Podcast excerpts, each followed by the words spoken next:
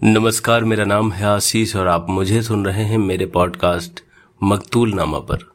दोस्तों, आज मुझे निदा फाजली साहब का एक शेर बहुत याद आ रहा है कि अपना गम लेके कहीं और ना जाया जाए, घर की बिखरी हुई चीज़ों को सजाया जाए, घर से मस्जिद है अभी दूर, चलो यूँ कर लें, किसी रोते हुए बच्चे को हंसाया जाए। दोस्तों ये शेर, महज शेर नहीं है। ये एक जज्बात है, एक कहानी है, एक किस्सा है, जो निदा फाजली साहब ने बड़े ही बेहतरीन ढंग से, बड़े ही संजीदा अंदाज से, बड़े ही आराम से लिख दी है, लेकिन बात सोचने वाली है। आज जो किस्सा, जो कहानी लेकर के मैं हाजिर हूँ वो किस्सा इस शेर से बहुत मुख्तलिफ़ है, बड़ा संबंध रखता है। तो मैं आपको बता दूँ, ये कहानी शुरू होती है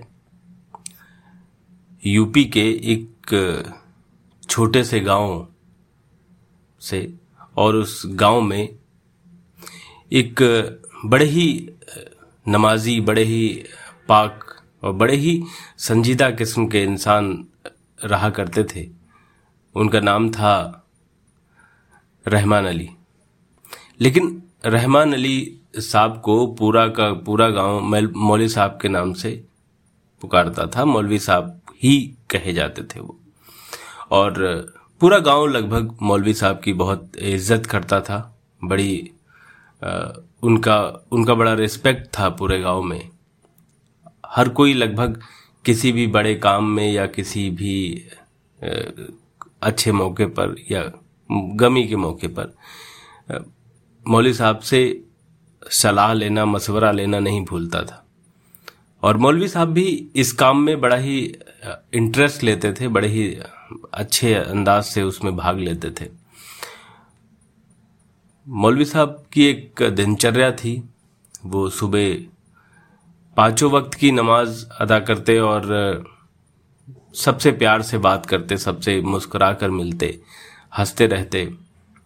और एक ऐप था उनके अंदर। और साहब, जब भी, दिन में जब भी कभी उन्हें फुर्सत मिलती तो वो बीड़ी पिया करते थे। अब हज़ार अच्छाइयाँ होने के बाद अगर एक छोटी सी बुराई है तो उसे नज़रअंदाज कर सकते हैं और वो उनकी पर्सनल लाइफ थी। इसका कोई लेना देना नहीं था। एक दिन मौली साहब मस्जिद के चबूतरे पर बैठे अपने दो चार दोस्तों से बात कर रहे थे। तभी उनकी नज़र पड़ी सामने के लगे एक नीम के पेड़ पर, जिस पेड़ पर एक बच्चा चढ़ तो गया था, लेकिन उतर नहीं पा रहा था। मौलवी साहब बहुत देर तक उसकी हरकतों को देखते रहे। वो बच्चा कभी एक पैर लटकाता, कभी दोनों पैर लटकाता। कभी हाथ से झूल जाता, कभी फिर वापस चढ़ जाता, लेकिन वो हिम्मत नहीं कर पा रहा था, ना तो वो कूद पा रहा था और ना ही वो उतर पा रहा था। और उसके आसपास कोई बच्चे भी नहीं थे। बड़ी देर तक वो उस जुगत में लगा रहा। मौलवी साहब बात करते रहे, लेकिन उस बच्चे पर नज़र गड़ाए रखे। जब काफ़ी देर हो गई, उनके मौलवी साहब के दोस्त भी जाने लगे तो मौलवी साहब उस पेड़ की तरफ़ गए और उन्होंने कहा, क्या हुआ बरखुरदार? अटक गए क्या? बच्चे ने कहा कि, चचा, हम चढ़ तो गए हैं, लेकिन हमसे उतरा नहीं जा रहा है। अरे तो बरखुरदार, चढ़े ही क्यों? अगर आपको उतरना नहीं था। या उतर नहीं सकते थे। हमको थोड़ी मालूम था कि हम चढ़ जाएँगे और उतर नहीं पाएँगे। मौलवी साहब बोले कि देखो, पेड़ पे ही रुको। इसमें एक सबक है, इसको सीखो। चढ़ने से पहले उतरने का रास्ता खोज लेना चाहिए। लेकिन तुमने कोशिश की है और तुम लगातार कोशिश कर रहे हो, ये बात अच्छी है। तुम अभी तक हार नहीं मानी, तुम रोए नहीं, चीखे नहीं, चिल्लाए नहीं। ये बात काबिल तारीफ़ है। चलो मियाँ, अब अपना हाथ दो और नीचे आ जाओ। उस बच्ची ने, बच्चे ने मौलवी साहब का हाथ थामा और वो नीचे उतर गया। अगले दिन से न जाने क्या हुआ और वो बच्चा रोज वहाँ पर खेलने आता। मौलवी साहब भी उसके साथ दो चार बातें करने लगे।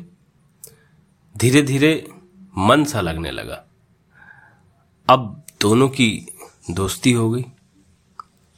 मौलवी साहब का दिन अब उस बच्चे के बगैर तो लगता ही नहीं था।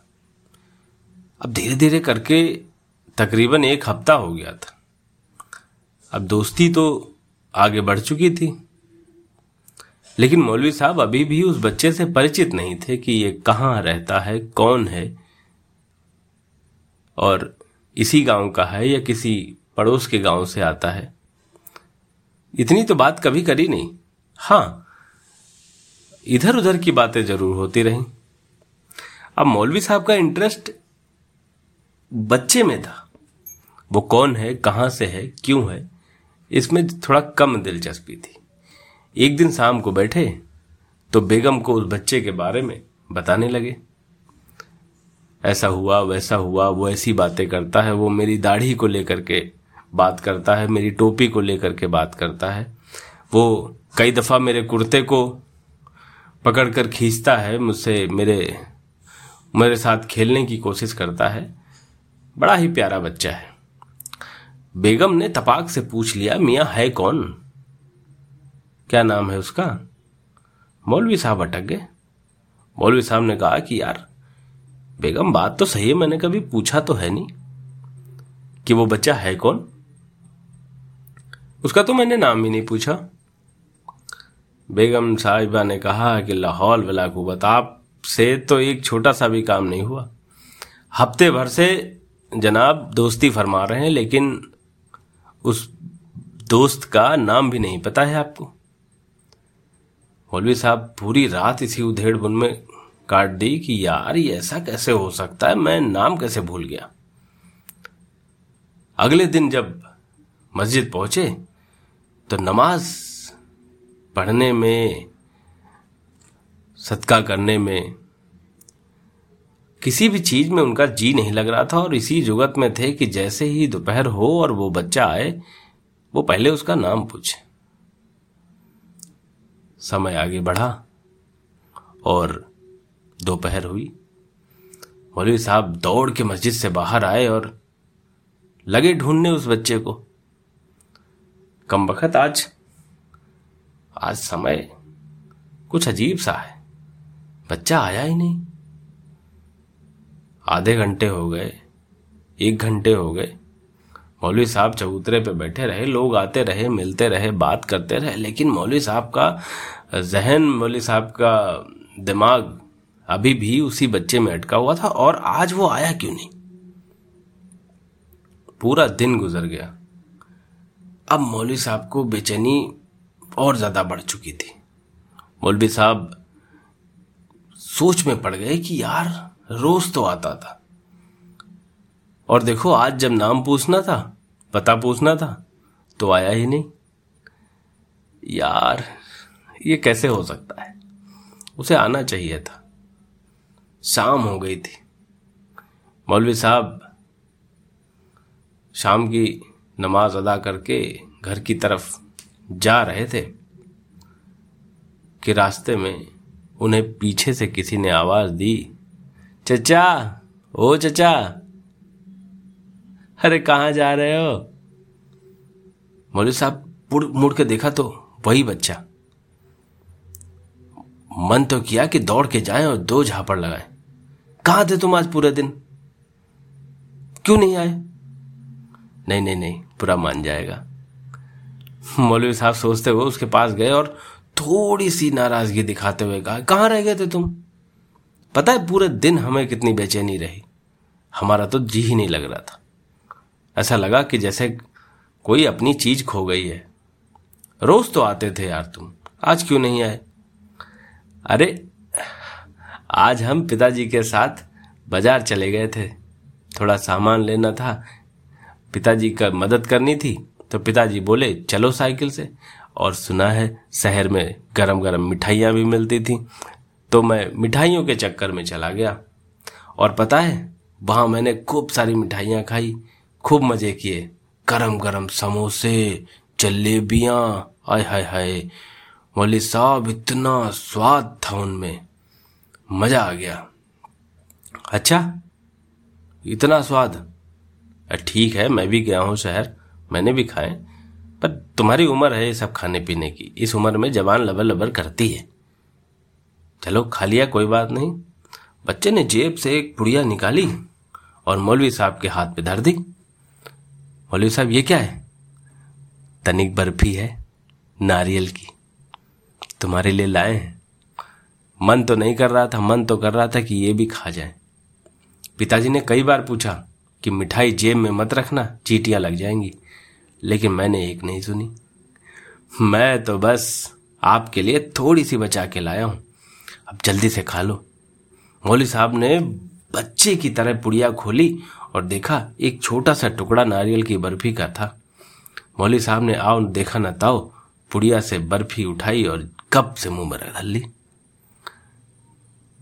आय हाय हाय, बहुत दिन बाद स्वाद मिला था। ये बर्फ़ी सुदामा के तंदुल जैसी हो गई थी। शायद इतना ही स्वाद कृष्ण को सुदामा के उन मुट्ठी भर तंदुल में भी आया होगा।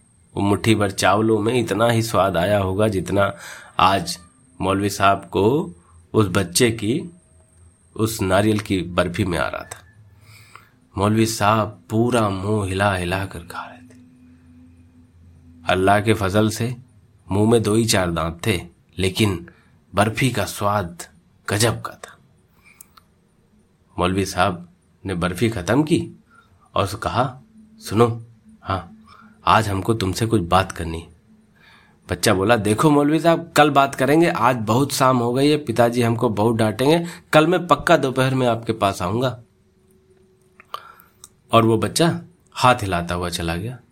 मौलवी साहब अभी भी बर्फ़ी के स्वाद में खोए हुए थे और बच्ची को उछलता हुआ देख रहे थे।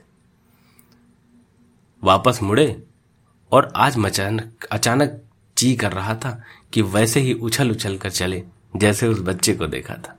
कुछ दूर तक उन्होंने ट्राई भी किया, लेकिन आगे से आते हुए लोगों को देखकर ठिठक गए और सीधे सीधे चलने लगे। घर पहुँचे मौलवी साहब से ज़्यादा चिंता तो बेगम को थी। बेगम ने तप से पूछ लिया। नाम पूछा उसका? अरे बेगम, नाम तो पूछो ही मत। आज तो हम पूरा दिन उसकी राह देखते रहे। कम वक्त आया तो शाम को। और पता है, मेरे लिए नारियल की बर्फ़ी लाया था। मज़ा आ गया बेगम। ठीक हमको वही दिन याद आ गया, जब हमारा निकाह हुआ था। तुम्हारे यहाँ गए थे। याद करो अब तुम्हारे यहाँ वो नारियल की बर्फ़ी आई थी। बेगम बोली, नारियल की बर्फ़ी का तो स्वाद ही अलग है। अब इस गाँव में मिलती नहीं। बाहर हम जाने से रहे। बाहर जाओ, गाड़ी, घोड़ा, पैसा, कौड़ी, इतना पैसा कहाँ है? अब नारियल की बर्फ़ी खाने शहर जाएँ, इतना भी नहीं शौक है। चलो तुमने खा ली। कोई बात नहीं। किसी से बात करेंगे, अगर कोई शहर जाए तो दो टुकड़े बर्फ़ी के खरीद लाए। अब दोस्ती से ज़्यादा डिस्कशन रात में बर्फ़ी का होने लगा। सुबह हुई मौली साहब रोज की तरह फिर से मस्जिद गए। दोपहर हुई, फिर शाम हुई, फिर अगली सुबह हुई, फिर दोपहर, फिर शाम धीरे धीरे करके। तीन चार दिन हो गए। मौलवी साहब रोज राह देखते। ना वो बच्चा आता, ना उसकी आवाज़, न उसकी आहट। अब मौलवी साहब उदास रहने लगे थे। एक दिन शाम को बेगम ने पूछा कि, क्या हुआ? आजकल बड़े गुमसुम रहते हो? तुम्हारा दोस्त नहीं आता क्या? मौलवी साहब ने करवट लेते हुए कहा कि निर्मोही है। तनिक मोह लगा के चला गया। न जाने कहाँ गया, न जाने कहाँ का था, न जाने क्यों आया था। दो दिन की दोस्ती। और फिर देखो, मुझे तो दिल ही नहीं लगाना चाहिए था उससे। मुझे दूरी रहना अच्छा था। अच्छी खासी ज़िंदगी चल रही थी, अल्लाह ताला में विश्वास था। उन्हीं के भरोसे ज़िंदगी कट रही थी। कम वक्त बुढ़ापे में इस बच्चे से दिल लगा बैठे। और न जाने कैसा मोह था उसका, जो हम उसके ही होके रह गए। और देखो, इतने दिन हो गए, दोबारा लौट कर आया ही नहीं। कई दिन गुजर गए थे। मौलवी साहब उसी नीम के पेड़ को देखते रहते, एक टक और सोचते रहते न, किसी दिन आएगा। और वो फिर पीछे से आवाज़ देगा, नारियल की बर्फ़ी नहीं लाएगा, कोई बात नहीं। लेकिन आएगा ज़रूर। कई दिन गुजर गए। अब हफ़्ते महीनों में तब्दील हो गए थे। कई महीने गुजर गए। कई महीने। मौलवी साहब अब धीरे धीरे ज़्यादा बुज़ुर्ग होने लगे थे। दोस्तों, मैं यहाँ पर एक बात जोड़ना चाहता हूँ कि उम्र उम्र नंबर्स में नहीं होती। उम्र दिल से होती है। आप जैसा महसूस करने लगते हैं, आप उदास रहते हैं, आप हँसते नहीं, मुस्कुराते नहीं तो आपकी उम्र खुद ब खुद बढ़ जाती है। आप हंसिए, मुस्कुराइए, लोगों से मिलिए, बात करिए, देखिए आप जवान रहेंगे। हमेशा। अब मौलवी साहब बूढ़े दिखने लगे थे। कमज़ोर भी दिखते थे। कई दिन हो गए। तबीयत खराब थी। लिहाजा मस्जिद भी जाना नहीं हुआ। घर पे ही रहे। अब तो बिस्तर से उठने में भी तकलीफ़ होती थी। एक रोज मौलवी साहब बिस्तर पर पड़े। कुरान की आयतें दोहरा रहे थे और बेगम उनके पाँव के पास बैठी, तलवों में सरसों का तेल रगड़ रही थी। किसी ने दरवाजे पर आवाज़ दी, मौलवी साहब मौलवी साहब, अरे मौलवी साहब। मौलवी साहब ने कहा कि देखो बेगम, कोई आया है शायद। बेगम उठकर गई थोड़ी देर बाद वापस आई। बोली कि कोई कोई आदमी आया है पड़ोस के गाँव से। आपसे मिलना चाह रहा है। अब हम तो उठ नहीं सकते। अंदर ही बुला लो। बेगम बोली, अंदर आ जाइए।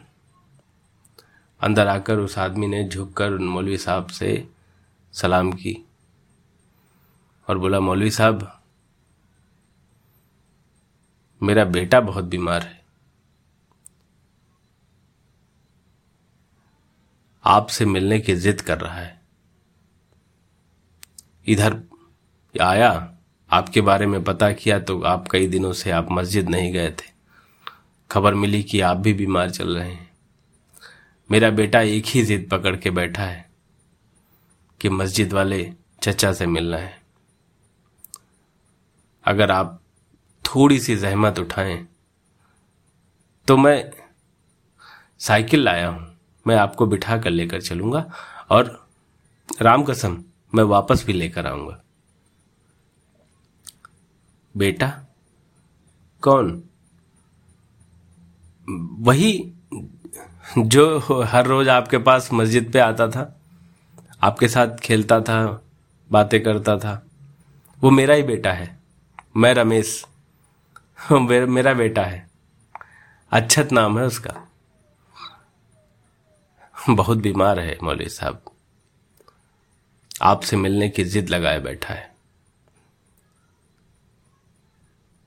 अच्छत बेगम पीछे से बोली, क्या ये वही लड़का है जिसकी आप बातें करते थे? पता नहीं, नाम तो मुझे पता नहीं। शायद वही रहा होगा। जल्दी ले चलो मुझे। बेगम, मेरा कुर्ता निकाल दो। अरे, मेरा पैजामा और सुनो। हाँ वो वो जाली वाली टोपी देना मुझे। वो उसे बहुत पसंद थी। वो, जल्दी जल्दी चलो। भैया हाँ तुम साइकिल निकालो। हम आ रहे हैं, बस बाहर आ रहे हैं। मौलवी साहब के शरीर में जाने कहाँ से ताकत आ गई और मौलवी साहब दन से तैयार हुए और पटक कर बाहर आ गए। दो चार बार लड़खड़ाए तो ज़रूर, लेकिन उछल कर कैरियर पर बैठ गए और चल दिए। मौलवी साहब पड़ोस के गाँव में पहुँचे। उस घर में पहुँचे, जहाँ उनका जिगरी यार रहा करता था। देखा तो बरामदे में एक चारपाई पर एकदम मरणासन अवस्था में एक बच्चा लेटा हुआ है। ये वैसा बिल्कुल नहीं था जैसा वो खेलने आने वाला बच्चा था। लेकिन दिल को यकीन करना पड़ा, ये वही था। मौलवी साहब को देखकर वो उछल पड़ा और बोला, चचा, कैसे हो? तुम तो बूढ़े हो गए। है?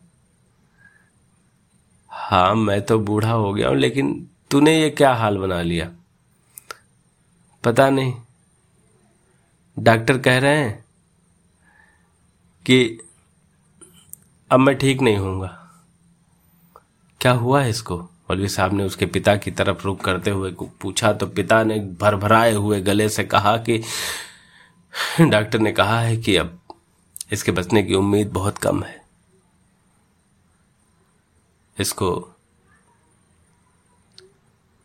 ट्यूमर है। ब्रेन में। इलाज कराने के पैसे तो हम पे हैं नहीं। डॉक्टर ने कहा भी है कि ऑपरेशन बहुत रिस्की है। अब बस इसकी इच्छाएँ पूरी करते रहते हैं पूरे दिन। मौलवी साहब उस बच्चे को देख रहे थे और और लगातार अपने आप को कोस रहे थे कि मैं इसको निर्मोही क्यों कह रहा था? मैं क्यों कह रहा था कि ये, इससे दोस्ती नहीं करनी चाहिए थी? ये तो ये तो अल्लाह पाक का बंदा है। ये बच्चा तो अल्लाह को भी प्यारा है। देखो ना, उसे बुलाने की जुगत में लगा हुआ है अल्लाह। बच्चे ने माँ की तरफ़ इशारा किया और माँ भीतर से एक कटोरी में दो नारियल की बर्फ़ी के टुकड़े ले आई। मौलवी साहब के आगे बढ़ाते हुए बोली, कि दो दिन पहले जिद करके नारियल की बर्फ़ी मंगवाई और कहा कि मस्जिद वाले चचा को बुलाओ, उनको खिलाएँगे। तब से आपका पता ढूंढ रहे थे। पता चला, सो आपको ले आए। मौलवी साहब वो दो बर्फियाँ मुट्ठी में भरकर वहाँ से निकल पड़े। बच्चे के माँ बाप ने उसको रोकने की तो कोशिश की, लेकिन मौली साहब अब साइकिल पे भी बैठना नहीं चाहते थे और वो एकदम गुमसुम गुमसुम चले जा रहे थे। पगडंडियाँ जैसे अब शोर नहीं कर रही थी। रास्ते अब बड़े वीरान लग रहे थे।